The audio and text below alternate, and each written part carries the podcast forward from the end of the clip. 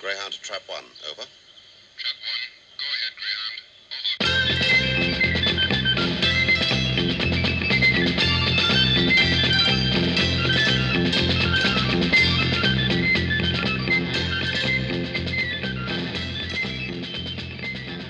Over. Welcome to the Trap One podcast. My name is Mark McManus. Joining me today is Jason Miller, um, who is a blogger who blogs about the target range of Doctor Who novels. Welcome to the podcast. Pleasure to be here. Thanks very much for having me. No problem. Thank, thanks for taking the time. So, today we're going to talk about uh, Diamond Dogs, the 12th Doctor novel by Mike Tucker. Uh, but first of all, um, I always like to hear from, uh, we've got a new co host, is just how you got into Doctor Who, if you can remember the, the first story that you saw or anything like that. Sure. Um, as an American fan growing up in the New York City suburbs, uh, Doctor Who in the early 80s was a very fringe part of the American consciousness. When I was in elementary school at age 11, I had a couple of friends who happened to be watching the show, which was airing on PBS, our public TV station locally on Long Island. And they were airing one episode, 25 minutes a night, at 7 p.m., which is exactly when my family always sat down to dinner. So one night I snuck away from the dinner table early to watch a show my friends were telling me about, and I turned on part one of Time Flight, which, if you are looking for a story to introduce a fan to, uh, the equivalent for that in the new series would be a turkey of an episode. Um, which, of course, your mileage may vary on what a turkey is. But I watched about 45 seconds of Time Flight, and I stayed away for another week. So my friends persuaded me to come back a week later, and I happened to turn on part two of Arc of Infinity, and I caught the last 10 minutes of that. Now, the cliffhanger in Arc of Infinity Part 2 is where the Doctor is disintegrated. I'm like, you can't do that. You can't disintegrate your main character. So I was hooked pretty much from that point on, and I watched every night at 7 o'clock when I was able to. Um, so I caught most of the last two years of Peter Davison's reign. And this is spread out over two months of American broadcast time, watching an episode a night. Now, the Five Doctors came on pretty early in the run. So I actually got to learn about the entire history of the show from watching the Five Doctors. So I saw, you know, three of the Five Doctors, plus Richard Hurndall, plus the Daleks, plus the Cybermen. So I then VCR taped uh, the Five Doctors, and I watched it over and over and over again, and I got hooked. And then after Peter Davison regenerated, they cycled back and they showed Tom Baker starting with Robot. Fantastic. So I've been a fan now for over 30 years. I started watching in November 1984. And now, as an American fan, of course, uh, it's not always easy to get access to the show. PBS started dropping the show in the early 90s, so for a long time it was hard to come by on television. Mhm. And then, of course, the convention circuit kind of dried up um, in the 1990s. So the only thing keeping me alive as a Doctor Who fan in the 90s was the internet and the occasional convention. So I was a big poster on Recart's Doctor Who, the old Usenet bulletin board in the mid 90s. And then I started my blog about seven or eight years ago. And uh, after all these years in America, I still have a foot in Doctor Who fandom, except now my competition is not fellow nerds. My competition is now 16 and 17 year old girls. Yeah. So it's a very strange dynamic going to a convention today versus my first convention in 1985. That's for sure. Yeah, it's it's changed a lot, hasn't it? Um, I was talking about this with, with a mate last week. Um, that we're both kind of in our late thirties now, um, and when we were younger, and you know, he's um, he's a bit of a Doctor Who fan, but he's into kind of other kind of nerdly pursuits, like uh, you know, kind of role play and different things like that. Uh, about how we were born far too late because um, yeah, when we were kind of teenagers and stuff, there were no girls that would go to anything like this. Yeah, it's uh, the the landscape's changed a lot. I know the first couple of conventions that I went to didn't see any any females at all, uh, and now it's like 50-50. It's uh, it's great. Yeah. Yeah, my first convention, I managed to convince my father to take me to a convention in Manhattan in the summer of 85. And he was very reluctant to go, so we only went for a few hours in the afternoon. So I caught the first U.S. screening of Dalek Invasion of Earth. and I hung out in the dealer's room and I bought about seven or eight novelizations. The Target novels, of course, being the highlight of my blog. So I sat there on the couch in the hotel lobby reading because there weren't too many events going on. I think the guest at that convention was Matthew Waterhouse, but I never got to see him because we uh, left early, had to catch a train back to the suburbs. Of course, conventions now are a much different vibe because um, there are more guests, there are more episodes to watch, there are more fans to talk to, and I no longer have my father trying to drag me away at the earliest possible opportunity. Yeah. More importantly, That's great. Yeah, I was um, I- as I was saying before we started recording, I'd, I'd love to make it to one of the big American conventions one day. I'd love to get to uh, Long Island Who or Gallifrey, Chicago TARDIS, something like that. They uh, yeah, they look absolutely brilliant. yeah, I attend Long Island Who every year. I make it to Gally whenever I can, that being 3,000 miles away. We'd be thrilled to have you out there for sure. Yeah. Oh, cool. Thanks. I I, I went to the the fiftieth um, the in London the um, that the official fiftieth uh, celebration that they had. Uh, went on the Saturday for that. That was pretty amazing seeing um, four of the Doctors on stage together. Um, I mean, just about everybody was there. Um, just about every companion you could name. There was um, like Dick Mills was just kind of wandering around. Got to talk to him. It was it was fantastic. It's a great validation after 30 years of fandom when you and I starting out when the show was kind of at a low ebb. It's great to come back and see it so big and so popular, drawing so many fans. It's amazing, isn't it, to think in the in the wilderness years that it would it would come back so big. Um, I remember thinking that I was at the uh, it was called the the Doctor Who Symphonic Spectacular. I went to in Glasgow, and it was the Welsh Philharmonic Orchestra, I think, um, and the, it's a big called the Hydro Arena, I think. This great big arena in Glasgow, and absolutely packed with people. Um, it really made me think, yeah, if, if you could have seen this in the '90s, you just wouldn't believe how uh, how it's come back. It's fantastic. Yeah.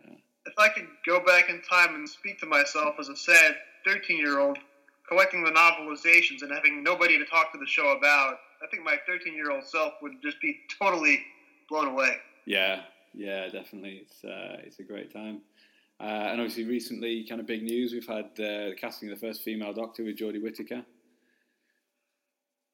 Yeah, um, I was completely blown away by that. That is an idea that is long past time, and I'm very excited to see how it's going to work out. yeah, absolutely. Um, it just seems it's a really exciting time at the moment. Obviously, it's going to be all change, uh, new Doctor. Um, it's uh, yeah, it feels like I just can't wait to get it started. Although I'm really sad to be losing Steven Moffat and Peter Capaldi. Um, it's just a really exciting time to see what, what comes next as well. Peter Capaldi is far and away my favorite Doctor in the new series, and I'm just devastated that he's leaving. But at the same time, I'm excited for Jodie Whittaker to come in, and I, I'm curious to see what dynamic Chibnall is going to bring to the series, because obviously Moffat has his rhythm and he has his tropes, and he has the same things that he does over and over again. He's got a very particular language for making the series, Yeah. but we don't really know what Chibnall is going to do. Yeah, I think Steve So- Moffat's made this point. Um, I've seen a couple of times himself that we've only seen sort of Chibnall stories under the stewardship of, of Russell T Davies or Steven Moffat. So uh, we haven't seen his own take and his own voice. So uh, it'd be interesting to see what uh, what comes out of that. Um, as we're recording this, um, it's the final day that the Doctor Who Experience is open in Cardiff. Uh, I've just seen some pictures on Twitter that Chris Chibnall's there today, kind of meeting the fans and, and posing for photos and talking to people. Uh, so uh, I think that's quite good that he's, um, you know, he's, he's kind of there and he's uh, accessible and, uh, and meeting people. So quite. a nice Hopefully, he doesn't take too much advice from the fans. Otherwise, we're going to wind up with episodes that are nothing but homages to 1970s stories. Yeah, yeah, yeah. Hopefully, it's uh, yeah. We're going to see some uh, some some new fresh stuff coming along now. Let's hope so. That's it. So uh, we've got the uh, Diamond Dogs to discuss today. Uh, so this is from the, the BBC range of books. There's uh, Diamond Dogs, The Shining Man, and Plague City, uh, which and that's the order I think that they're supposed to be read in. Uh, and they're set after the first three episodes of Series Ten. Um, so I think these come in after Thin Ice. Uh, did you? What do you think? Series Ten was that? How did it, it rate for you? Series 10 was. This is probably a minority view, at least among the American fans that I've spoken to. I thought it was more valleys than peaks. I thought it was more downs than ups. The pilot, I thought, was a very derivative retread of a story that we've seen before. And it was really several episodes before I found myself excited as to uh, what the season was going to bring. The three part arc in the middle, I think most of us were expecting that the monks were going to turn out to be the Mondasian Cybermen, and of course, it didn't go in that direction at all. No, yeah, it seemed like that was going to yeah lead to some kind of payoff later in the series, didn't it? The way the way they just left with the yeah the kind of the tail between the legs, they just took off, and uh, it felt unresolved, didn't it? I, I, I it felt very unresolved. I mean, we're Mm. used to the Russell T Davies era with you know the villain from the two-parter in the middle coming back for the big two-parter at the end, Yeah, and Moffat just completely inverted that and gave us this three-part story in the middle where the villains just don't really get referenced again, and the big emotional story arc with Bill's mother, which was the resolution to the monk cycle, that also just vanishes, and we never hear about Bill's family again. yeah, yeah. That that's true. said, the two-part season finale was just phenomenal. Um, and of course, the last 90 seconds of the season, for me, as an old school fan who loves the Hartnell years, I was just literally out of my chair for the last 90 seconds of the season. Yeah, absolutely terrific. The, the whole, I think it's the for me my favourite season finale of the uh, of the kind of new series where you have the the se- season finales like that. Absolutely brilliant. Yeah, I've never been more excited for a Christmas special either. I am just pumped for December 25th. yeah, yeah. Twice upon a time, it's uh, it's, it's going to be a great one, I think. And now Um, with David Bradley coming to Gally in February, I'll be able to hopefully meet him a couple of months after the uh, episode. ah, fantastic! I didn't realise it'd been announced for that. That's great. just got announced this week. Hopefully, I'm not breaking any news, but I think they announced it on the, the Twitter and Facebook feed. So that should be um, news at this point. Brilliant. Exciting news too. Yeah, yeah. He's uh, he's great. I loved uh, an adventure in space and time. Uh, he's, he's I think he's going to be superb in that one. Yes, and Capaldi being an old school fan who um, gave that little homage to the first Doctor during his reveal um, TV program. Does he clutched they're his lapels, didn't he? Yeah. He's uh, yeah. There's uh, some trousers he wore were a bit kind of um, Hartnell-esque. There's some check trousers in series nine as well, didn't he? Yeah, you're right. You're right. I think he did. That's right. Yeah, he's uh, yeah. Like like I say, really sad to see him go. Um, it's uh, it's a shame we didn't maybe get another series out of him. And and what we haven't seen in the new series as well is is a Doctor kind of. Uh, spanning a couple of showrunners. Be interesting to see the difference, um, like that. You know, if, if David Tennant had stayed for a year uh, with Steven Moffat, or if Peter Capaldi had stayed into the uh, Chibnall era. So- Well, one day we can go back and we can write the uh, Missing Adventure books with Capaldi thrust into a Chibnall type story. yeah, Once we know what Chibnall type story is going to look like. that's it. Or hopefully he'll do some work for Big Finish at some point as well. Uh, That seems there's- inevitable, doesn't it? Everybody seems to come to Big Finish. Yeah, that's it. And and being such a fan himself, he's uh, you know he's, he's bound to be tempted, isn't he? Let's Uh, hope so. Let's hope so. Yeah, definitely. Fingers crossed. Uh, so, so Diamond Dogs is a series is a, a story with uh, the Doctor and Bill. Uh, there's no Nardole in this one.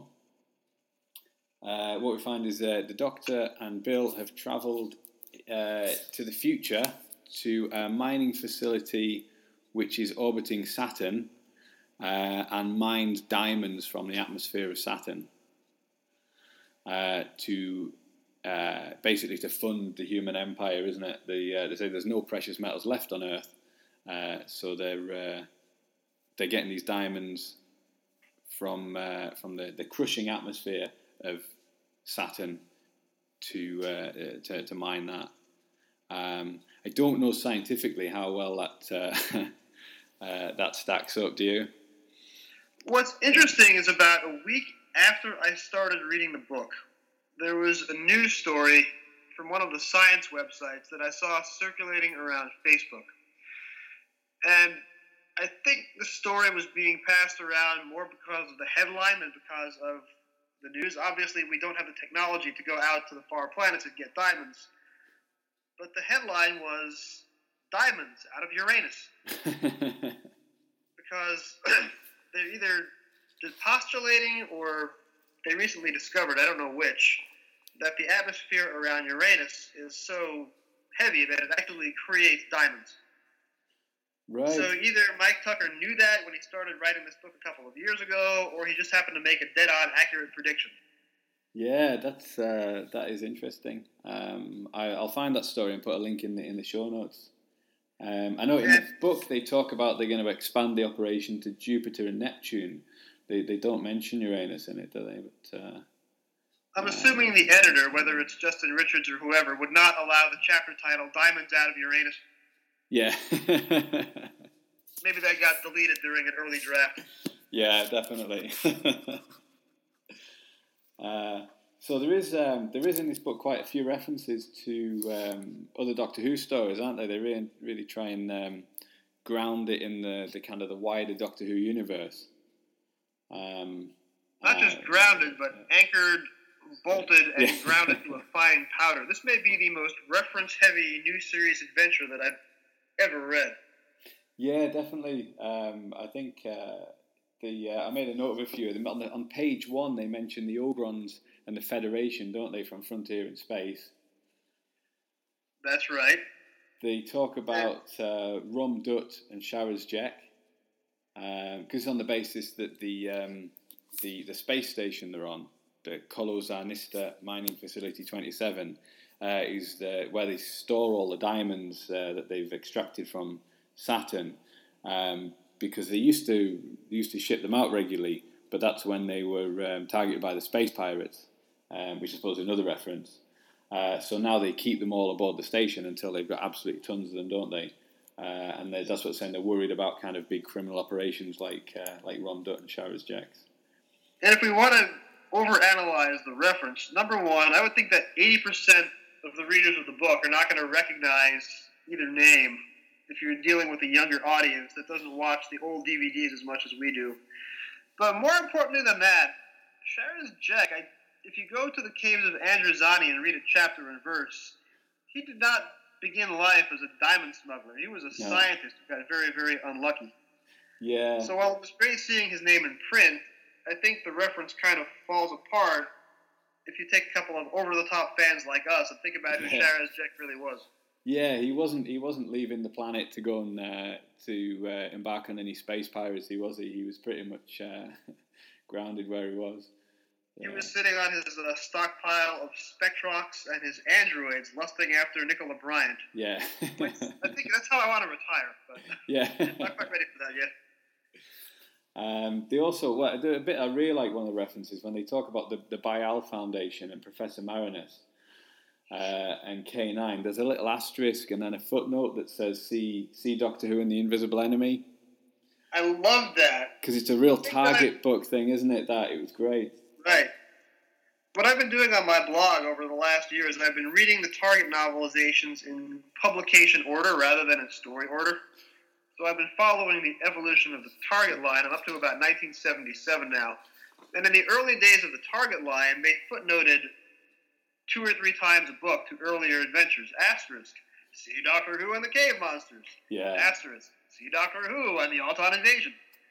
So this was uh, an intentional uh, shout out to the Target line. I thought that was amazing. it, yeah, really great. I loved that. Just a real uh, hit of nostalgia when I when I saw that. Yeah.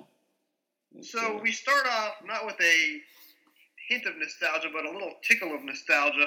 So in the prologue to the book, you have the main female protagonist, Laura Palmer, which, by the way, is probably a Twin Peaks reference, but uh, uh, maybe it was a coincidence. yeah, I so she's a she's a she's a security officer, and she's asking to be placed on Saturn for her first assignment. Now, her commanding officer doesn't think this is a great idea because he sees the Kalos Arnista mine as a dead end. Laura, of course, just wants to have the view of Saturn and the rings and the diamond rains. So she wants to be there for the scenery more than for the career opportunity. So her commanding officer, who is a New York City Italian American. Now, if you think back to your old episode, The Chase, and you Yeah. remember the part where the TARDIS lands on the Empire State Building, Yeah. The tour guy who had probably the worst affected New York Italian American accent in the history of BBC productions. I took that accent and I read this colonel's voice in that accent from the uh, chase, and it just sounds bad. If I was any better of an actor, I would do a dramatic reading for you, but fortunately, I'm going to spare your audience that. So anyway, the, the colonel was uh, rem- reminiscing about his time spent on Saturn, and he talks about the reconstruction of the Titan refueling platform after the Great Fire of 5012.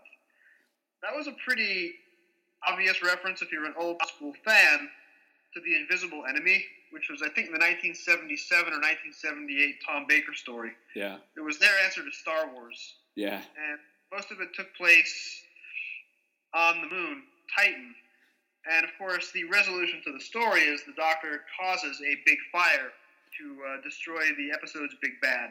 Yeah. So that was a reference, a subtle reference to the invisible enemy. But then a few chapters later, Tucker kind of crosses the line from subtle into sledgehammer heavy. Yeah, because he finds that he meets somebody that knows Professor Marinus, doesn't he? And Not mentioned. only that, but the doctor on the Kalos Arnista station, uh, her name is Joe Teske, I believe. Yeah. She is established to be the younger sister of Professor Marius's nurse That's from the right, Invisible yeah. Enemy. Now, the nurse didn't have a name on screen, but this may be, as far as I can tell, the first time in a new series episode or book you have a character who is related to a peripheral, marginal, tertiary character from a 40 year old TV story. Yeah. That's it. I thought that was um, there was an interesting bit after that, wasn't there, where the doctor considers whether to get back in touch with Professor Marinus and, and, and do that, and he makes a conscious decision to say, "No, I, I'm not the doctor from the story that you've heard," um, and just and just kind of not do all that. Um, he says like his previous incarnations might have done that, but he just wants to kind of keep a low profile and uh, not uh, not reconnect with anybody. I was disappointed in that for two reasons. Number one, as a big fan of the Capaldi Doctor, maybe in Capaldi's first season he might have done that, but I think we're past the part of the Capaldi era where he views himself as a bad, grumpy man. Um, I think that Capaldi's Doctor would have loved to have, well, of course, Frederick Jaeger has passed on, but he would have loved to have Professor Marius back on the show. Yeah. More importantly, I would rather have had a couple of chapters in the book where the Doctor actually flies out, meets up with Marius, shows him K9 Mark IV or whatever we're up to, and then goes back to the plot two chapters later. Yeah. I wanted to read a couple of chapters of that, but I guess Mike Tucker didn't have the uh, space. yeah. That that is something that occurred to me when I when I read the book though that um, I don't know you obviously don't know how much access um, you know Mike Tucker had to uh, to the scripts or anything of Series Ten, but he was writing the Doctor this Doctor much less avuncular than he was played in Series Ten. He calls humans pudding brains about five or six times during the book, doesn't he? Um, I he's- yes, he's- I lost track after the fifth or sixth. Yeah, he's he's very spiky and a little bit kind of irritable uh, in the way that he was earlier in his incarnation. Um, so it wasn't. It was like they weren't privy to the the changes uh, or how the, how it was going to be played in the most recent series. Uh, so yeah, it didn't. It, that felt a little bit jarring compared to the episodes that this this is set between. I thought. But what I loved about the portrayal of the Doctor in this book is how he enters it. He enters the book by clandestinely materializing on Carlos Zornista because he wants to steal one single diamond Yeah, in order to fund his project on Earth, yeah, which is a, just a hilarious bit of characterization. yeah. He said uh, it he's for stealing, but he's only stealing one diamond that'll never get noticed. Yeah, yeah. He says uh, it's for housekeeping, doesn't he? For for toilet paper and such. Yeah. Right, so that Nardole can go out and buy him uh, bricks of toilet paper. Yeah. Which, um, Yeah, you'd think um, you'd think his salary as a as a professor at the university would um, would kind of keep him in sort of everyday stuff like that, um, and anything else would be in the TARDIS. But uh, obviously, uh, him and Nardole have expensive taste in uh, in biscuits and things uh, that, to, to keep them going. Yeah. Uh, yes, of course, and of course, buying all those sonic screwdriver props that he keeps in the jar on his desk. Those Yeah. props cost money. um, and also because it's something that was picked up in in a couple of episodes of series ten. Uh, they mention it in um, in Smile about the Doctor stealing the TARDIS, and then in Thin Ice um, when he steals the pies from the the guy on the lake on the, sorry on the on the frozen Thames. Um, he talks about being a thief and being quite adept at it, doesn't he?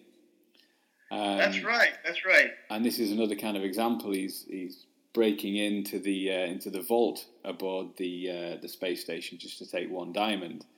Um, and it made me think, yeah, because not only stealing the TARDIS, but the Doctor's pilfered a lot of his costumes, hasn't he? Over the years, he's uh, you're thinking about the you know the sort of the third Doctor um, stole the clothes and the car from the hospital. The eighth Right. Doctor stole his costume as well from a hospital, uh, as did the eleventh Doctor. Uh, so yeah, he just he just can't help himself now and again, doesn't he? That's right. That's right. Um, and of course, Capaldi. Lest we forget, his doctor is friends with Robin Hood, Yeah, yeah, that's true. so he's uh, stealing from the rich and giving to himself. yeah, uh, and then they they get involved in the plot in this one because Bill kind of thinks about it for a little while and what she could do with one of the diamonds as well. She could um, you know kind of move out from um, her adoptive mother and and you know kind of uh, so she decides she's going to take a diamond as well. Which Um, turns out not be the smartest thing she's ever done. No, uh, so this, this trips an alarm, um, which which alerts the, the security staff uh, that there are intruders in the vault. Uh, so they're arrested, uh, and the doctor. Um, in, it's, I thought it was quite. This was quite a nice scene. It was quite doctory. He gets hold of one of the guns from the uh, uh, from the security team and turns it on Bill, um, which kind of throws them off guard, and they don't know how to react to it. Uh, so yeah, that, I thought that was a nice little scene. And remembering that this is still early on in Bill's tenure, so she's not even fully sure that she trusts the doctor yet. So we get a little bit of doubt in her mind as to exactly what he's trying to do. Yeah, he's. I I felt like the Doctor in this, uh, and, and and the other characters kind of point to it quite a bit about how he likes to show off as well. Um, there's kind of a bit of arrogance about him, uh, which again felt like throwback to to earlier in the incarnation.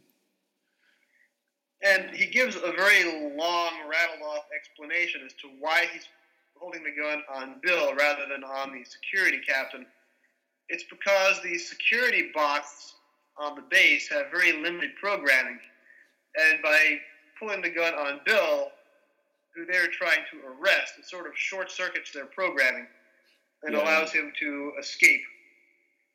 So the way Capaldi rattles all this out in almost stream of consciousness, I would love to hear Capaldi record that. I think he'd do a great job with the lines. Yeah, yeah, definitely. Um, and they, they, these are kind of floating spheres, aren't they? Like the um, like the Monopticons um, in Four to Doomsday, or uh, you know, kind of uh, similar technology to that, aren't they? They're uh, or Planet of Evil as well. They have those um, probes that they send out from the ship that float along. Right, the oculoid trackers. And of course, later on in the book, not to jump the gun, but the Doctor reprograms those security spheres in order to uh, solve a plot twist. Yeah, yeah, they're um, they're like Chekhov's spheres, aren't they? That uh, they're introduced early on, and then uh, they're they're key later on. Um, and because there is a reference as well to, I think the um, well, there's uh, the Cancri uh, from Cygnus A or that kind of area, which is mentioned in Planet of Evil as well. Um, so I guess the technology would be similar to that because it's you know presumably that's set around the same sort of time. You, the human empire are, spreading out from that. So the Cancri are pretty important to this book because with the humans trying to plant a base in the skies over Saturn and mine diamonds from a very high pressure atmosphere, the Cancri are established as having arrived on Earth not to conquer, but to offer their help because they are experts in dealing with high pressure environments. So they give the humans two things. They give the humans the gravity technology to keep the base floating in the sky without being sucked down to the planet and ground to a singularity. And they also create mining suits which allow humans to descend in a sort of diving bell and snatch the falling diamonds out of the sky. And that, of course, ends up being important because if you're talking about technology in a Doctor Who story, you can bet at some point in the book that the gravity inverters are going to fail Yeah. and that the costume, the enormous uh, mining outfit, is going to be appropriated by somebody for whom it is not intended. Yeah. And And then, this. of course, Uh, at the end, we also find out the Cancri have a little more of an ulterior motive than we knew about at the beginning of the book. Yeah, and the um, and the suits, the high pressure suits, they are the diamond dogs, the eponymous diamond dogs of the title. Um, that's what the, the humans have kind of dubbed them. Um, uh, the, the, the diamond dogs when they get in these suits, and they've all customized them and things as well, haven't they? Uh, which uh, the the there's one Cancri aboard the station, isn't he, called Genlos, um, who's uh, an engineer, uh, which he doesn't really like the fact that they've uh, they've customized them all. Um, and the the Cancri are getting a certain proportion of the diamonds as well, um, which because it touches on that it's controversial that uh, that the Cancri are getting paid, um, and nobody uh, and they haven't revealed to the public how much that they give to the Cancri, uh, but that without them they wouldn't be able to mine them anyway, um, and they are the lifeblood of the of the kind of the human empire at this point.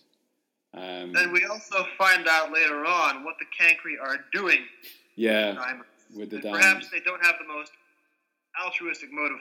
No, the at that point, where it reminded me a little bit of the the kind of of what we're going through in the UK at the moment with the EU, um, in that uh, you know there are obviously are people who uh, voted to leave the EU and want to leave the EU and begrudge the um, the money that the UK pays to them, um, but in fact is is massively helping our economy and uh, you know looks like it's going to be pretty disastrous when we leave. And I wondered if that was um, that was in some way a little analogy for that when they were talking about uh, the uh, you know the public didn't like that they were paying the Cancri, but they were absolutely essential to the uh, to the economy and uh, and driving the human empire forward.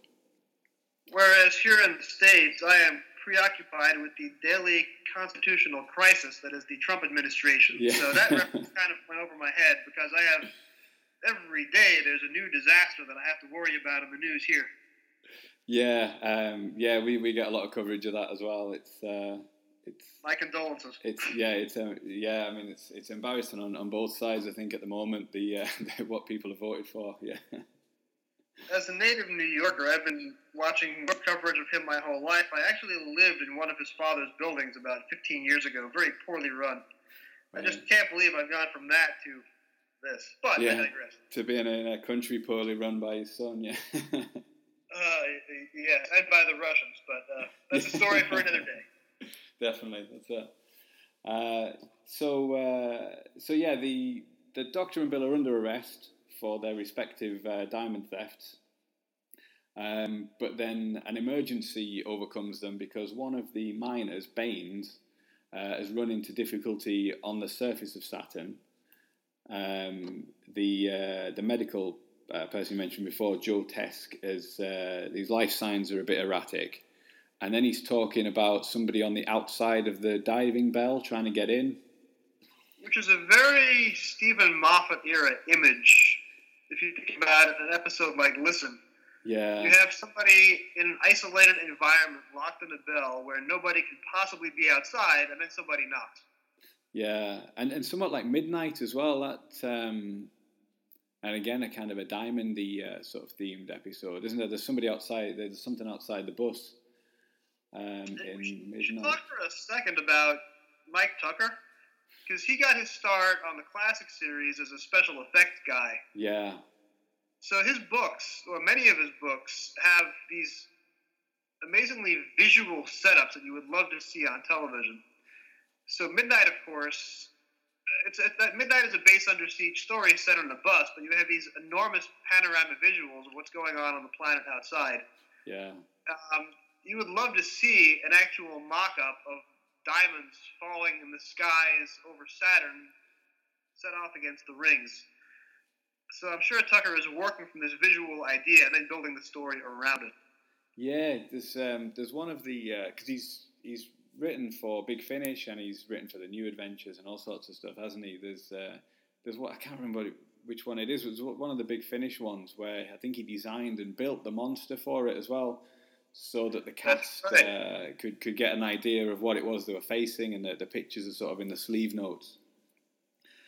Um, And there was a, there was an earlier book, uh, an earlier new series adventure called Snow Globe Seven, which I read and reviewed for a magazine many years ago. I've forgotten which doctor it is. I could look that up on Wikipedia, I suppose. But the larger point is, it was an, another very visual story where you have a planet with different atmospheric zones, and the TARDIS lands in the middle of winter.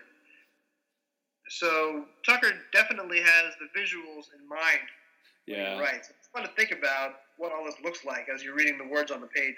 Yeah. He's. Um, I, I met him at the first convention I ever went to. Was in about I think it was 1996, um, and he was there with Sophie Aldred because they'd just writ, written the book Ace together. That's right. That's right. Um, so yeah, that was the first um, the first kind of knew. But yeah, really interesting to, to hear him. Uh, you know, talk about uh, his work on, on the classic series and, and he's worked on the new series as well, hasn't he? When when they need models and uh, and bits and pieces like the uh, some of the scenes from Day of the Doctor, um, where it's set on Gallifrey at the start and the the TARDIS kind of smashes through the wall into the Daleks and things like that. Uh, I think he's responsible for those kind of scenes, isn't he? Yeah, So he's talented been guy. with the show for about 30 years in one capacity after another. One of those unsung behind the scenes heroes. Yeah, yeah, really good. And uh, he, yeah, he seems to uh, get a lot of commissions for these books as well, doesn't he? Um, was it? Uh, I think in the, in the last run of these, there was the one. ah, the name's on the tip of my tongue. It was one where it was kind of. I think it was a giant insects, wasn't it? Um, That's the crawling terror. that's it. Yeah, again, very kind of visual, creepy, uh, creepy episode. That one, uh, story rather. That was another Capaldi book, although I confess that I have not read that one. I know, I know the audiobook was read by Madame Vastra. Ah, right. Yeah. He's um, yeah, so he does seem to be one that the um, they'll keep commissioning. He's uh, he's obviously got uh, plenty of ideas, and uh, they, they keep coming back to him. Oh, you know, he churns out a very reliable, action-packed book. He keeps the pages moving, so he's just the kind of guy that you want when you need a book on short notice. Yeah, yeah, absolutely. The um, just thinking there, the, the the cover for this one um, has got the the TARDIS being hoisted by a crane, uh, which obviously is a scene that we'll, that we'll get to. Um, reminded me of the in the pilot uh, when Billy's asking how the TARDIS got into the Doctor's study. He says, "Oh, it was the we took the wall out and a crane lifted it in." Um, yeah, just kind of just kind of reminded me of that. It's like that that idea kind of made real, isn't it? See, when I heard the book was going to be called Diamond Dogs, I was expecting a David Bowie style cover, but I guess we didn't get that. No. yeah, it's it's a title that doesn't really give much away, isn't it? And uh, and it's not even a term they use that much in the book to describe the suits. I'm sure it was there more as a David Bowie shout out than anything else because there's one diamond dog that we meet, and his character's name is Roger Baines, but he disappears, obviously. There's a knocking on the outside of the diving bell, and then he disappears from most of the rest of the book. And this is where we come to what is probably the second big influence on Diamond Dogs.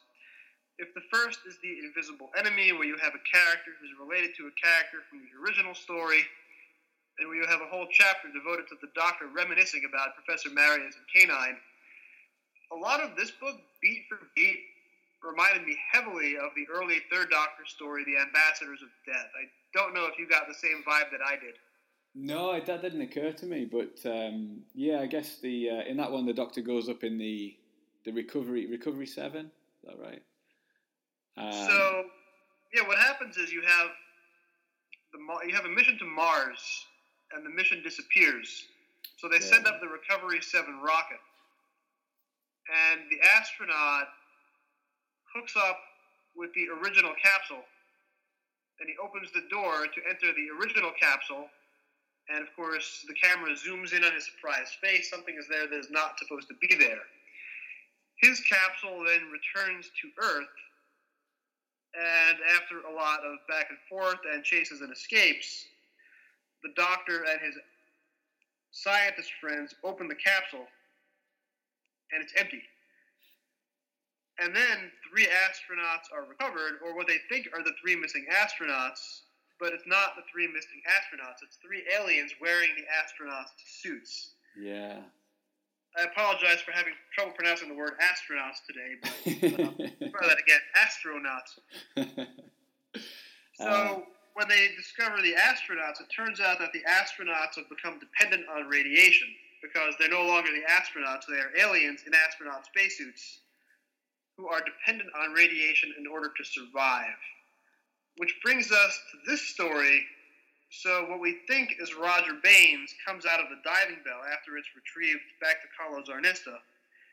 But Baines is unable to communicate. He's locked himself into his pressure suit yeah. And it turns out that he doesn't need less gravity pressure in the suit. He needs more gravity pressure in the suit. So it turns out, about halfway through the book, we learn that this is not, in fact, Roger Baines after all. It's an alien who's taken Baines out of the suit and put itself into the suit. And he communicates with the humans and claims asylum, saying that he is uh, the victim of an interplanetary war, and there are more of him waiting below who need to enter the station. That's it. Yeah, the alien's called the the Bat El Krat. Um, so yeah, in fact, yeah, like the the uh, the the diving bell comes up empty, like you say, like the um, like the rocket, and then the Doctor has the TARDIS lowered um, using the, the the diving rig down to the Saturn's surface, and then pulled back up uh, once he's recovered the bait, what he thinks is Baines in the uh, in the pressure suit. Only it isn't Baines. Uh, yeah, that's it. And then um, so they kind of uh, they they take take the humans take them to well, he kind of gets the humans on side, doesn't he, saying that we're refugees or you know kind of seeking their asylum. Um, but then his suit is sabotaged by um, by a party unknown, uh, and the doctor has to work very quickly to save the creature in the suit. Uh, he kind of makes a, he kind of uh, cannibalizes different technology, doesn't he, and uh, uh, and lashes it back together. On Um, very, very short notice against the countdown clock. Yeah, um, and it's yeah, it's quite a nice doctory scene, that isn't it? With with Bill helping him, and uh, the crew don't believe he can do it, uh, and he kind of does it just in time. Yeah. And of cool. course, the crew is all stay out of that room. It's going to explode. It's going to decompress. The doctor, of course, manages to save the day as he does. Yeah. Um, But As would- with any good book, it turns out there is not just one saboteur trying to muck things up. It turns out that we have two saboteurs aboard Carlos Arnista. That's it, because the, the communications equipment is sabotaged as well, um, but in a much more um, haphazard, clumsy way than the than the suit was. So I think it's Bill actually comes to the realization first, doesn't she, that it's not the same person because the the sabotage to the pressure suit was quite kind of fine work, whereas um, basically it's just kind of like throwing a spanner into the works of the communication. Um, And Diamond Dogs is a base under siege story, which is another massive shout out to the classic series, where it seems you had a base under siege story twice a year, but you're on an enclosed base where it's hard to get in or out. And it seems that almost everybody in the book has a dual role to play. So there are lots of characters with ulterior motives. Yeah, um, because we've got these, uh, we've got the two characters aboard, um, who are called Rint and uh, Nettleman. Nettleman and Rint, who uh, so the company that owned the, the the the rig. These are senior executives who've come to oversee things uh, and make sure that they're maximising the profit. Um, which I thought again a bit, a little bit of um, a theme we saw in Series Ten was capitalism, wasn't it? Especially in in oxygen and thin ice. Um, so it seemed like it was, uh, you know, kind of in keeping with the stories around it uh, in that sense. the I mean the crew are pretty uh, they're pretty kind of decent, hardworking people, and they, they care about they care more about the, the miners and the, and the crew members. But Nettleman and Rince are far more concerned about the diamonds than uh, than than the loss of Baines. Right. The commander on the base is named Jorgen Dulitsky, which is one of those classic Doctor Who silly space names. Yeah, But he is a working class hero type, yeah, and when Baines is lost in the diving bell, in order to retrieve the dive bell, Dulitsky makes the decision to jettison the diamonds in order to make it easier to pull up. And Yeah. of course, that's when you start to sense the two company executives are not good guys because they're more concerned about the diamonds than about the soul on board. mm. yeah. So they um, so they're kind of around um, and just kind of getting in the way a bit, aren't they? The the rest of the crew come to trust the Doctor quite quickly. Um, because he's obviously bailed them out a couple of times by this point. He's he's saved Baines, uh, or what they thought was Baines, and then saved the Bat El Krat in the in Baines's suit, which could have done a lot of damage if uh, if it had decompressed there. Um, So you have Dulitsky, who's the base commander. He comes to trust the doctor. You have Laura Palmer, the security captain. And then you have Dr. Joe Test, or Teskey. yeah, And of every time I saw her name Joe, J-O, I thought Jo Grant. So that threw me off a little bit. yeah. Um, not the same, not the same Joe, not the same Joe. No, no. Uh, yeah, it's uh, she, she's she's the one that's got the link, isn't she, to the you say the nurse in the Invisible Enemy. Um, right, she's the uh, younger sister of that nurse.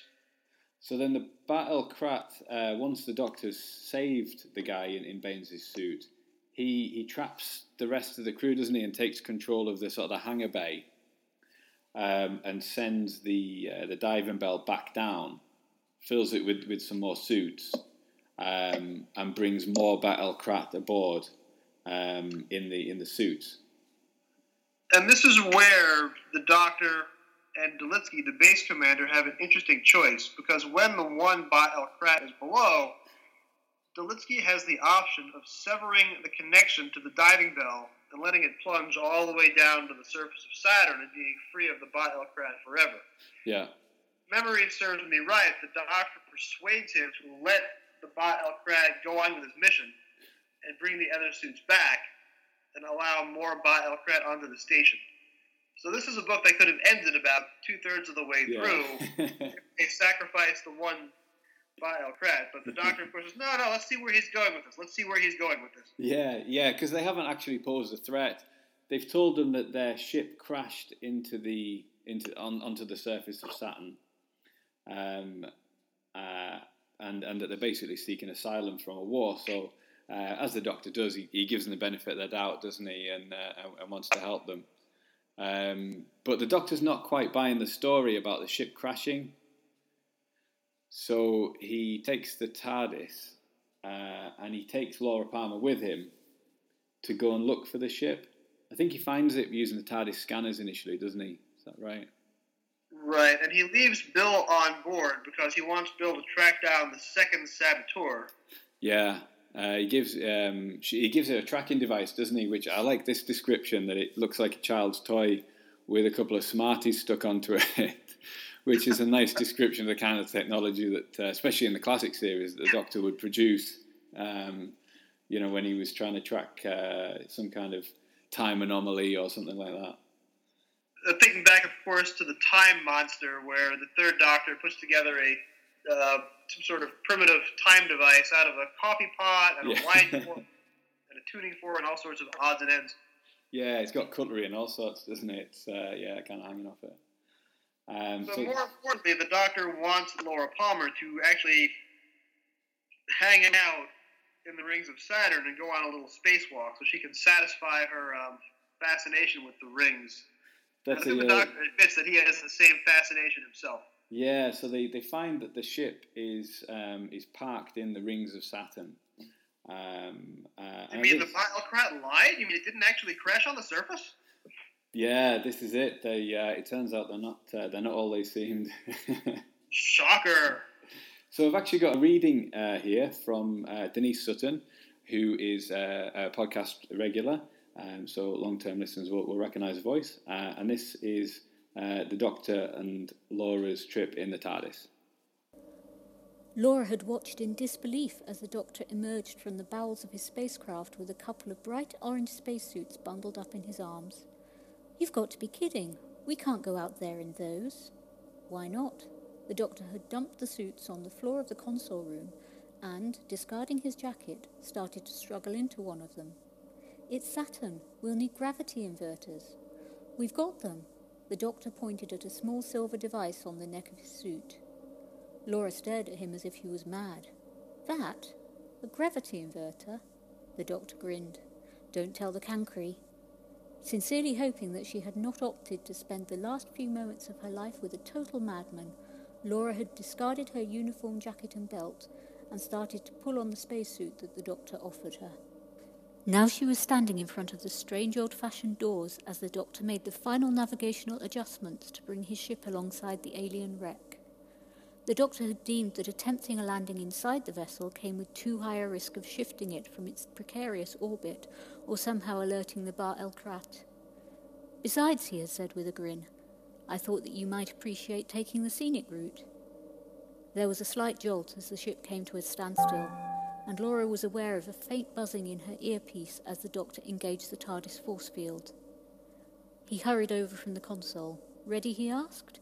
Looking for all the world like a small boy about to show off his latest toy. Laura took a deep breath. Ready. The doctor clicked his fingers and the door swung open, and Laura stepped out onto the rings of Saturn. It was like every dream that Laura had ever had. No, she corrected herself. It was better than every dream she had ever had. Beneath her feet, the rings stretched off like a vast glittering highway, billions upon billions of tons of rock and ice slowly tumbling in an impossible ballet. Unable to quite believe that it was really happening, Laura took a step forward. The sparkling energies of the force field that burst around her boots with every footfall making the experience even more surreal. Aware that she was grinning like an idiot, Laura turned back towards the doctor. He was just standing there, leaning casually against the side of the TARDIS, watching her. Laura couldn't help herself. She doubled over with laughter. It was so absurd. A man in his stupid blue box just hanging there against the huge boiling mass of the gas giant. She could feel tears rolling down her cheeks. So yeah, at the end of this scene, the, the Doctor and Laura have found the Bat El Krat ship, um, which is made of bone. It's like it's like the hollowed out corpse of, a, of some kind of creature, which is another kind of great Mike Tucker visual thing, isn't it? That's definitely Mike Tucker at work. This is almost a body horror image because you wonder if that bone spaceship was some living creature who got harvested by the Ba El. And if you go back to some of Tucker's earlier books, he does play with that image from time to time. Yeah, the the Cyberman story that he does, um, it's uh, I can't think of the name of it, but it's um, it, it's one of the ones that delves into the early Cybermen and, and conversion and um, I can't think what it what it's called. Uh, um, there, there, there, were two, there were two. Illegal Alien was the first one. Yeah, there's uh, Illegal Alien. I think is the one I'm thinking of. Um, right, it was the Seventh Doctor Cyberman story set, I think, during World War II, if memory serves me right. Yeah, that's right. Um, but then he also had written a book called Prime Time for the BBC books, where the aliens, uh, the big bad, were called flesh smiths, who would do horrible things to human flesh. Right. Which is continuing on with the body horror theme. Yeah, I must have so read that, but I don't remember that. Spacecraft made of bone, which is meant to be a revulsive image, and it sure was for me. Yeah, uh, so, so the uh, the Doctor and Laura board it, um, and uh, they sort of speculate about how the Ba El Krat fly it, um, and there's some great imagery that they're sort of um, they're a kind of a flowing liquid sort of creature um, that flow in and out of the um, the controls of the ship, and that's how it's piloted. Um, I thought that's totally unlike really any other aliens we've, we've seen or read about in Doctor Who in the past. Um, it's something that'd be interesting to see that realised uh, had it been a TV story. Yeah, that would have been unfilmable in the 70s, which is where Tucker's soul appears to be. Yeah. but in terms of new series visuals, that would be a lot of fun to look at, I think. Yeah, definitely. They. Uh, I'm not going to say the Ba'el Krat are the most inventive alien species in terms of their motives. They're kind of derivative, yeah, but they certainly have a look unlike anything we've ever seen before. yeah, and again, there's there's some more references, isn't there? Because he uh, from the seventies, he talks about the Zygons and Axos as other examples of organic technology that he's uh, he's come across in the past. And I believe he mentions the Krotons too, because how can you have a story with an organically grown ship without mentioning the Krotons? Yeah, uh, and he talks about the TARDIS having been grown from a, a coral outcrop as well, doesn't he? Which I Right. think is. I think I remember reading. There's a deleted scene from. Um, is it Doomsday? Is that the the last episode of series two? It's Doomsday, isn't it? Um, Uh, right. It was Army of Ghosts slash Doomsday. Yeah, and when the Doctor. No, no, sorry. I'm thinking of. Um, I'm thinking of the uh, the one where the the Doctor, that Rose goes off with the handy Doctor. Uh, the um, Oh, Stolen Earth slash Journey's End, right? that's the one. I believe there was a deleted scene where the the the real Doctor was going to break off a chunk of the TARDIS interior and give it to Rose and the human Doctor to grow their own TARDIS, but it got cut or it, it was never filmed or something. Um, and that kind of reminded me of that that idea that TARDIS is a grown and it's like a you know a kind of organic coral thing that's uh, that they start off as. Huh. I had uh, managed to miss that. I'll have to look that up. I think unless I've dreamt that or something, I'm, I'm sure. Yeah, I remember reading somewhere that there was uh, there was some kind of deleted scene or, or an early draft of the script that, that had that in it. Yeah. Um, but then they make another grisly discovery uh, aboard the the ship. Um, And it's a pile of bones. yeah, which the Doctor realizes are cancri bones. He's Uh, originally afraid that it's the long missing Baines, the diamond dog, but no, it is not. It is a pile of cancri bones. Yeah, so they, they, they realise that the war that the Bat El Krat are claiming to be to, to have fled is against the Cancri.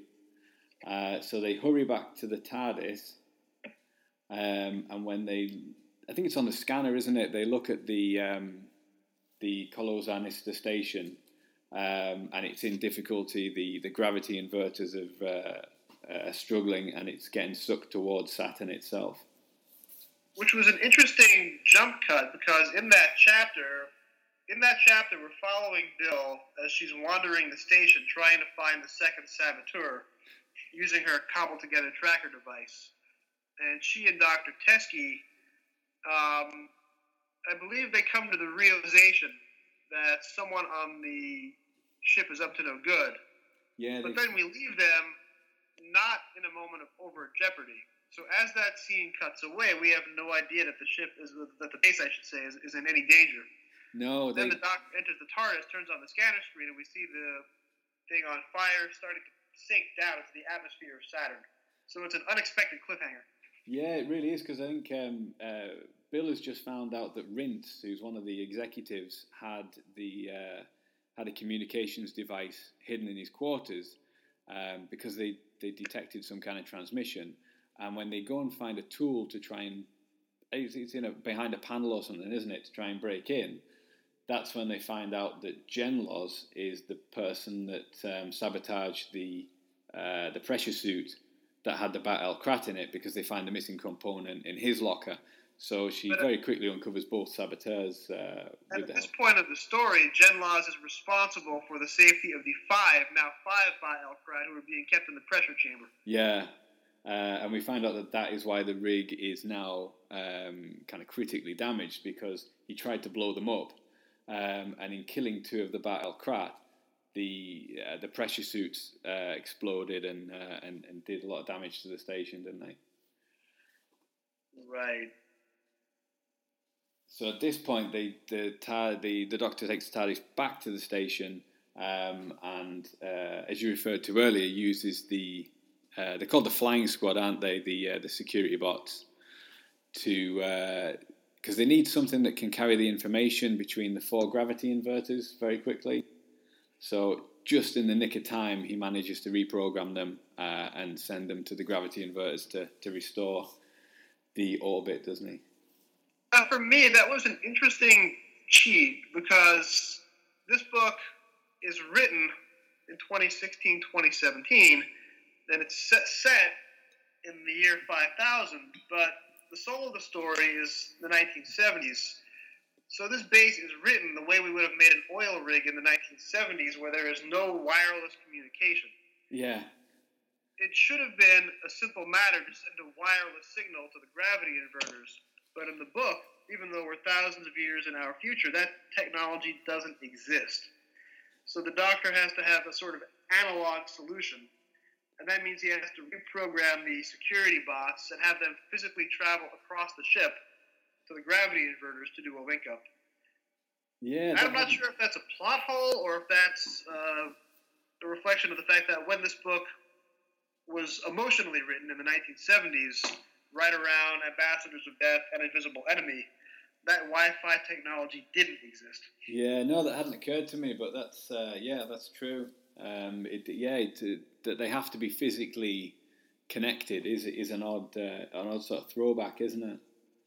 Right, like well, in Star Wars too, where you need R two D two to plug into the computer and talk to it. Obviously, nowadays that sort of plugging in is not physically necessary. But in this book, even though we're in the year five thousand, it is necessary. Yeah, we, uh, something must happen to the to the Wi-Fi in the intervening centuries that. Uh, Or maybe Mike Tucker is old fashioned and doesn't even have a cell phone. Yeah, yeah, quite possibly. Yeah. uh, so once once the um, well, I think uh, first of all the doctor has to convince Genlos, doesn't he, to uh, that although he wanted to kill the battle crap because of the war, that he doesn't want to be a murderer and, and kill all the humans aboard. So he he enlists the help of Genlos, restores the the balance, but then the battle crack kill him, don't they? So they're uh, uh, in revenge for the two that uh, that he blew up earlier And he on. gets to die a sort of heroic death. After being sort of a cipher for the first half of the book, and then you learn he's sort of a double agent, he then sort of dies heroically. So that's a nice little character arc for Genlos. and, and quite horrifically, that he's not just shot or anything. He he's um, it's a bit like the mummies in the pyramids of Mars, isn't he? They um, the battle crack and the suits just You're right. they just stand uh, they just walk towards each other with him in the middle and, and crush him. Yeah. But in the 1970s, Paddy Russell was not going to show gouts of blood when the poacher is crushed by the mummies. Here, Mike Tucker has a little more fun, I think, describing the gouts of blood and ooze that are uh, popping out of poor little Genlos. Definitely, yeah. It's uh, it, it's a bit more visceral, isn't it? Um, and then he's they even refer as they carry on working, these cops. He's just there, and everyone's trying to avoid looking at it or mentioning it. yeah, That's that's pretty grim. Um, And then at the same time, you get this sort of Scooby Doo type denouement where all the characters are standing around narrating the crisis to each other. It turns out that Rince is also turned traitor on a much smaller scale. He had uncovered that his superior, Nettleman, was a crook that he was embezzling the company, and he was setting Rince up to be the fall guy.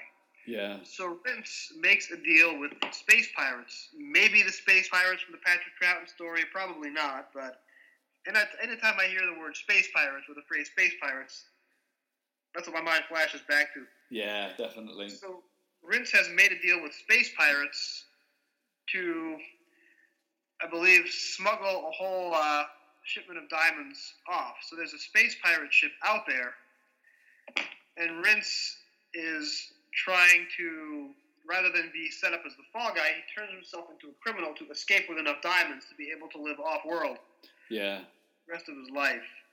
And all this is going on, all this is being discussed on the control deck at the same time as you have the crisis with the Bile Krat and with Genlos getting squished. Yeah. Um, so at at, um, at this point, they uh, and because we've seen the communications, but it's all been in code names, hasn't it? It's ring bearer and raptor, where ring bear- bearer is whoever's been on board uh, the Colos Arnista, uh, and raptor is somebody waiting out in space. So we now find out that um, is Rince, uh, and the raptors are the space pirates. So they make him contact the space pirates again. Um, because uh, well, the the Battlecrat have left, haven't they? They've got their ship, they've left uh, and taken the Doctor with them as a hostage. Their plan then being to destroy the the space station behind them. Um, Right. but the uh, the tracking device that Bill used earlier, uh, they've set as a homing beacon, um, and told, and they and then Rince tells the space pirates to to home in on that, and that's where the shipment of diamonds will be that they can uh, that they can easily they think they're easily going to take it from a, a human transport, but it is actually the Bat El Krat uh, bone ship. And I think there's a nice little moment where Bill goes to hug the doctor goodbye, and she's using that to sort of surreptitiously drop the beacon Yeah, down the front of his pressure suit. That's it. Um, which ties into the divorce doctor's idea that um, that hugs are for uh, for kind of to hide your face or for, for something surreptitious. Because in this case, it really is, isn't it? They uh, they go in for a hug, and uh, it's uh, it's a sneaky little thing to to get the, the tracker inside there. But the doctor is also in a pressure suit, so if the Ba El Krat ship is destroyed, the doctor will still be out there and is safe in his pressure suit, floating through the sky. Yeah. Um, which is what happens then, because a, a fierce battle ensues between the, the space pirates and the Battle Krat. The Battle Krat ship is destroyed, um, and the space pirates just, just take off, don't they? Really, they don't sort of hang around. Um, they just disappear at that point. Um, and the Doctor's left floating in a in a sea of diamonds because it's the only thing left. Uh, the ship's totally disintegrated the battle crat themselves have just dispersed, um, and he's just surrounded by diamonds floating there, isn't he? Until um, Bill and uh, the pilot from from the space station can uh, can go and pick him up and bring him back. Right. So there's a lot going on in those last couple of chapters. All these different plot threads and all these different traitors are being dealt with one by one by one in very rapid succession. Yeah, um, and uh, I think at the, end of it, he reveals to uh, to Bill that he has picked up a diamond as well. so he did get And what he came is- for all along. And this, of course, brings us to the last line of the book. In time, there would be a new ring around the planet she called home. That's Laura Palmer talking about Saturn. Yeah, In time, there would be a new ring around the planet she called home, a diamond ring. yeah, yeah. That's nice. So Bill makes off with a bunch of diamonds to enrich her life on Earth. Of course, at this point, Mike Tucker didn't know what her character had in store for the end of the season. No, I Those think diamonds really never go anywhere. They, I thought, did they not just end up with one diamond? The uh, one that the doctor um, had kind of plucked out of um, space when he was waiting there. I'm trying to look through my e-copy of the book. I believe he gives her a small handful, but I could be wrong about that. Uh, so- But given how the season ends, Bill's not really in a position to make use of those diamonds. So no, I wouldn't get it. Yeah. they're uh, yeah, they're probably just in a box somewhere, uh, a shoebox with the photos of a mum, maybe. You know. And as I flip through my uh, notes on my Kindle copy of the book, let's see, there's another reference to Caves of Androzani. Another one of those soft continuity references that you have to assume is going to go over the head of about 80% of the audience. Yeah, Some character says, What do you think? Can you meet, can you see me cutting down trees on Androzani Major? yeah. Um, which is uh, it's also a link to the Doctor, the Widow, and the Wardrobe, isn't it? Because the uh, the characters that turn up in that are um, are cutting down the trees. On Androzani, that's right. Yeah. Um, and the, the other reference I picked up, uh, and this is towards the end, when uh, when Rince is kind of basically weighing up his options, uh, he either spends his life on the run, or it says that um, he might have to go to a prison planet like Varos, uh, obviously from uh, from Vengeance of Varos. That's right, where he winds up on one of their video nasties. Yeah, yeah, he's uh, yeah gonna potentially die in a reality TV show in uh, in a particularly nasty way. And of course, there's a Star Trek reference uh, stuck in there as well. The doctor tells Palmer, as a wise man once said, it's life, Jim, but not as we know it. Ah, yeah, yeah, I remember that now. Yeah, it's uh, And of course, Ringbearer, which was uh, Rince's code name when he was communicating with the Diamonds, that's obviously a reference to some other long running fantasy uh, novel. Yeah, Lord of the Rings. That's the. Uh, Lord of the Rings. Yeah. Yeah, I wondered about that. I wonder if there was some other significance. I didn't know what Rince was. Um, it's not from Tolkien, as far as I know. Uh, Uh, no, sorry, Ring not Bear, Rince, no, uh, Raptor, Raptor, Raptor could be any number of things. I think Yeah. Jurassic Park, but Yeah. That's a pretty common one. Nettleman and Rince, I think those two characters, number one, they kind of have Dickensian names. You can imagine uh, a Dickens novel with a couple of bad guys called Nettleman and Rince. Yeah, definitely. More Yeah. importantly, I think they're a Robert Holmes double act. Yeah. bad guys who are always talking to one another. Yeah, because Nettleman's very kind of uh, well, when there's no danger around, he's very strident, isn't he? And he's he's kind of demanding. Uh, and Rince is like this kind of uh, kind of creepy little sidekick who's egging him on and uh, you know kind of uh, you know encouraging him to, uh, to, to to kind of bully and cajole the uh, the miners.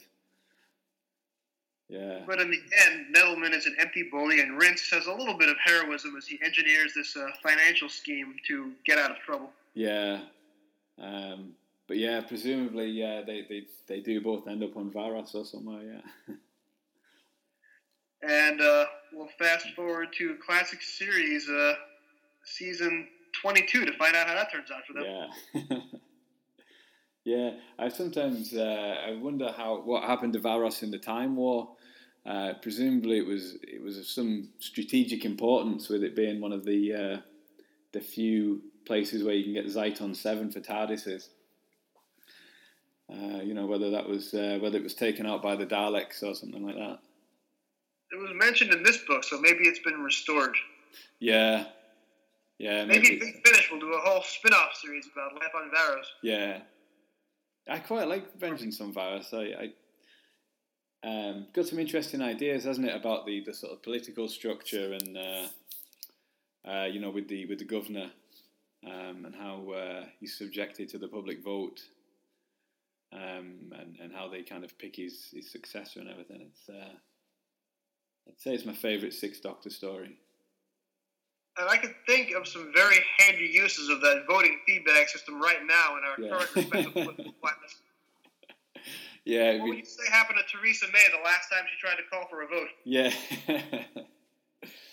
yeah, no, it's um, I can't believe she's still there. It's, but then Like the uh, governor, she has a lot of staying power.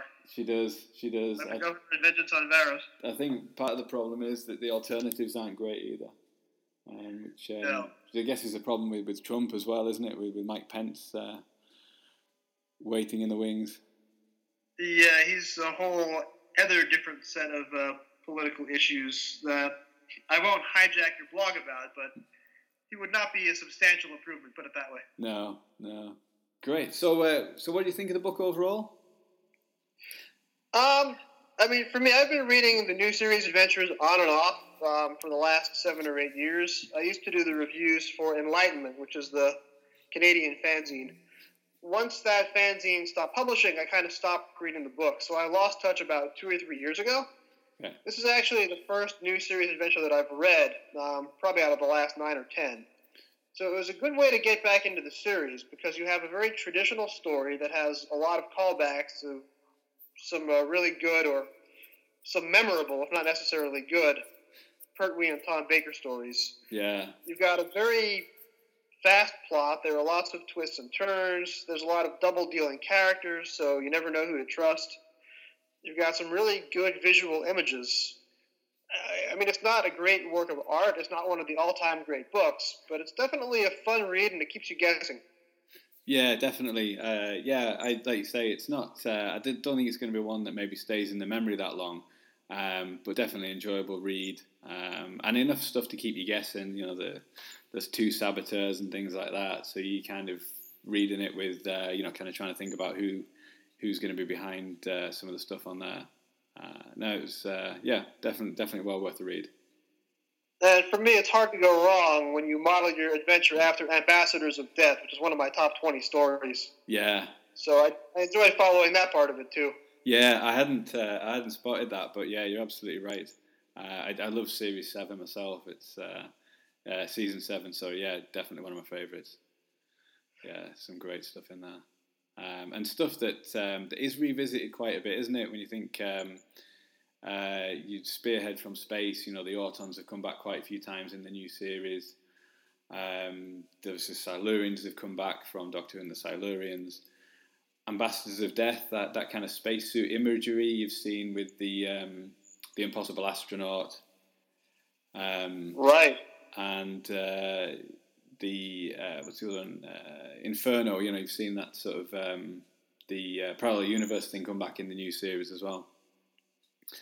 Uh, it's uh, it's quite a, a kind of a rich, fertile area for for uh, for reusing ideas from, isn't it? It's a great jumping off point. And then, of course, you have U- Unit, which really comes to the forefront in season seven. And Unit has been a very big recurring theme throughout Yeah. the new series, especially the Steven Moffat years. Yeah, they've um, yeah. Although it came back in Rusty Davies series, you didn't really have a, a consistent unit cast, did you? Or unit family like they had.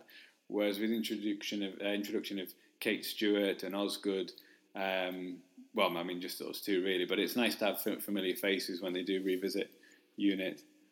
Um, I'd love to get. I'd love them to get um, Lee Evans back um, as. Uh, I've forgotten the character's name from the Planet of the Dead. Uh, The um, uh, right, the the, uh, the the technical sergeant. I'm forgetting the character's name yeah, too. yeah, the scientific guy. I mean, I guess he's been replaced by um, by Osgood to some extent, but uh, uh, I quite enjoyed his character. And I'm Um, still waiting for a series of adventures about the immortal Cyberman Brigadier who's now flying through the cosmos, keeping Earth safe. Yeah, he's uh, he's one of those characters, isn't he? Like um, uh, again, Planet of the Dead. The um, oh, God, I'm really bad at remembering names. Uh, the lady that took the flying bus at the end, um, Lady, Lady something. Yeah, I can't remember the character's name. But again, you know, she's she's off flying around in a bus. The Cyber Brigadier's flying around. Uh, the Doctor's daughter Jenny is uh, is flying around somewhere. There's uh, there's a lot of potential for all these, uh, and and there's the ghost as well. A lot of potential for these characters, isn't there, to, to, to pop up again? There's a lot of big Finish spin-offs waiting to take our money. Yeah, yeah, definitely. Um, I don't know if you've uh, if you've seen any of the uh, the new Titan comic. Um, it's kind of special run at the moment. Um, it's the the Lost Dimension. Um, the, that's got Jenny in it. Uh, so uh, yeah, it is. And um, I think Peter Davison said on Twitter that there's going to be a big finish, maybe box set with her as well. I don't think it's been officially announced, but uh, but Peter Davison's mentioned it. So uh, yeah, it um, seems like she's been missing for a long time, and uh, he's, he's kind of coming back in a big way now. I did not know that about the comics, but I will have to pick that up today. Yeah, I might I might edit that out. Actually, that's a bit of a spoiler. So I, I might might take that line out. I mean, it's in the first issue, which is which has been out a little while now. So uh, uh, yeah, I'll see about that. Cool. Uh, well, thank you very much for joining me. It's been a been a pleasure talking to you about this book. this was a lot of fun. Would love to come back and do it again sometime. Yeah, definitely. Uh, and uh, so we, we can find you on Twitter as at Doctor Who Novels, uh, uh, Dr. Who Novels, uh, so, uh, rather than Doctor. And your blog is drwhonovels.wordpress.com. That's right. The blog has evolved a bit over the years. At the moment, I'm doing the Target novelizations in publication order, so I'm working on the end of Planet of the Spiders, and then I believe I move on to the Loch Ness Monster, which is the novelization of Terror of the Zygons immediately Ah, afterwards. Yeah. Yeah, they, they do jump about a bit, don't they, the Target novels, uh, if you read them in, uh, in publication order. Right. They were sort of published catch as catch can, so you never know what's going to come next. Although you had an interesting series of books because you have The Green Death, which is Jo's final story. And the next book after that is Planet of the Spiders, where in the novelization there's actually a Jo Grant cameo in the beginning, yeah. handing off the blue crystal. yeah, that's right. So sometimes there was an inadvertent theme to the way the books came out in random order. Yeah, I remember I, it was one of, the, as with most of them, or a lot of them, um, I read a lot of the Target books before I'd seen the stories. Um, so very disappointed when I watched Planet of the Spiders that um, Jo Grant doesn't appear in it, because uh, the uh, they just get the, the the crystal, don't they? Metebelis crystal with the note in the story, whereas the um, the book has uh, a scene with her in, in the Amazon, is it? In the Amazon with. Professor Cliff Jones. Yeah, uh, yeah. So it's uh, I remember that being a, a, one of the one of the disappointing um, kind of aspects of that, where the, the story doesn't actually live up to the book. That's just part of the genius of Terrance Dicks, which I talk about at length on my blog, Doctor Who Novels, at WordPress.com. Yeah, yeah, definitely, yeah, definitely check that out um, if, you, if you haven't seen that blog, and I'll put links in the in the show notes to that as well. Appreciate it very much. That's great. Well, thank you for joining me. Uh, thank you to Denise for the beautiful reading of part of this book, and uh, thanks for listening at home. Uh, see you again on the Trap One podcast. Thank you. Bye.